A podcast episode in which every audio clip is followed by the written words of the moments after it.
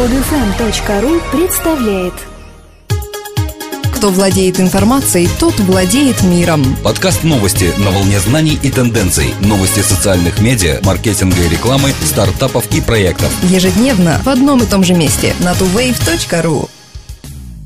Здравствуйте! Сегодня 16 января 2012 года. Сервис мультимедийных микроблогов Футубра, проект российского портала Mail.ru, стал доступен для пользователей в режиме публичной бета-версии. Он позволяет размещать в открытом доступе текстовые сообщения, фотографии и любые иные изображения, видеоматериалы, загруженные или отображаемые в сервисе, а также делиться ссылками, создавать группы по интересам и использовать другие возможности Футубры. Первыми приглашение зарегистрироваться в русском твиттере Твиттере получили те, кто заранее оставил свои адреса электронной почты на сайте. Пока сервис работает в тестовом режиме, выявляя и исправляя недочеты с помощью пользователей. На главной ленте Футубры уже сейчас можно узнать об улучшениях, которые успела сделать команда разработчиков. Кроме того, у Футубры есть собственный корпоративный блог на Хабре, где будут освещаться все новости проекта. Помимо бета-версии, сервис будет доступен как мобильное приложение. Напомним, что впервые собственный сервис микроблогов был презентован Mail.ru в декабре 2000 2011 года.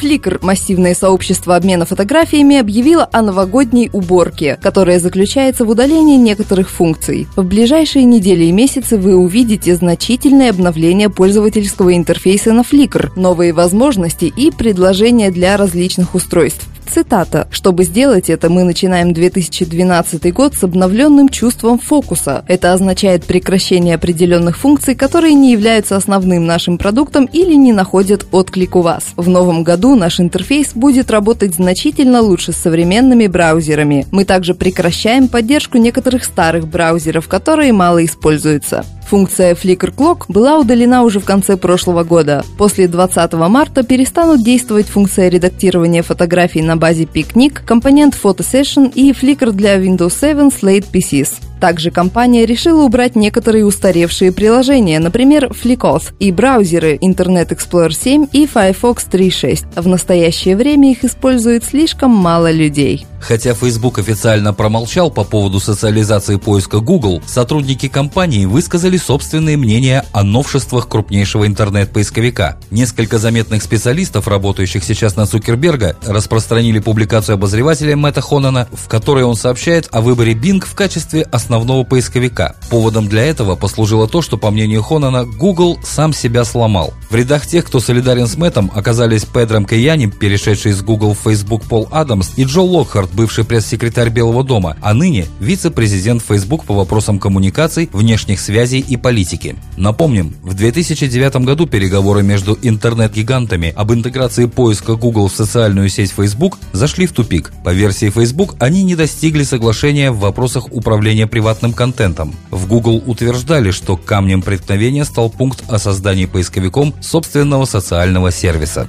Предвыборный портал премьер-министра России Владимира Путина, поглотивший свыше миллиона рублей бюджета предвыборной кампании кандидата, страдает сбоями системы, которые странным образом меняют популярность некоторых неугодных предложений. С первого же дня работы сайта на странице предложений избирателей появился ряд не самых лестных для кандидата предложений народа. В них содержались призывы снять свою кандидатуру с выборов или вообще покинуть политическую арену. Так как на сайте предусмотрена возможность выразить плюс плюсом или минусом свое мнение по данному предложению, такие обращения завоевали немалый рейтинг. Но вскоре к работе приступили модераторы. Предложения с подобным содержанием покинули страницы сайта, а верхушку рейтинга популярности заняли хвалебные оды, благодарности счастливых граждан и пожелания представителей народа ввести цензуру в СМИ и в интернете. Вскоре пресс-секретарь премьер-министра сообщил, что виной всему не цензура в ручном режиме, а банальный сбой системы. На редкость удачный и удобный сбой, после которого у крамольных пожеланий резко упал рейтинг. Даже если такие предложения вернулись на странички и набрали порядочное количество положительных мнений, в топе их больше не видать. В администрации президента Обамы заявили, что Белый дом не поддерживает законопроект, санкционирующий изменения в инфраструктуре интернета для борьбы с пиратством. В официальном заявлении говорится, что предложенные законы не должны вмешиваться в техническую архитектуру интернета путем манипуляций с системой доменных имен. Заявление было последним аккордом в бурной неделе дебатов по поводу антипиратского закона. По мнению экспертов, предложенные меры саботируют усилия правительства США по защите DNS от хакеров и нарушают систему унифицированных имен в интернете. Под давлением общественности правительство и Сенат согласились на временное удаление требования о перенаправлении DNS в законе о защите IP-адресов. Однако осталось неясным, поддерживает ли правительство суть законов, а именно возможность в судебном порядке требовать от поисковых систем вроде Google прекращения выдачи ссылок на пиратские сайты, а от сервисов онлайновой рекламы прекращение партнерства с этими ресурсами. А вот медиамагнат Руперт Мердок критикует решение администрации президента Обамы смягчить законопроект, разработанный для борьбы с интернет-пиратством. Обама продвигает интересы денежных мешков из Силиконовой долины, угрожающих всем производителям программ пиратством, проще говоря, воровством, заявил в одном из своих твитов глава Corp.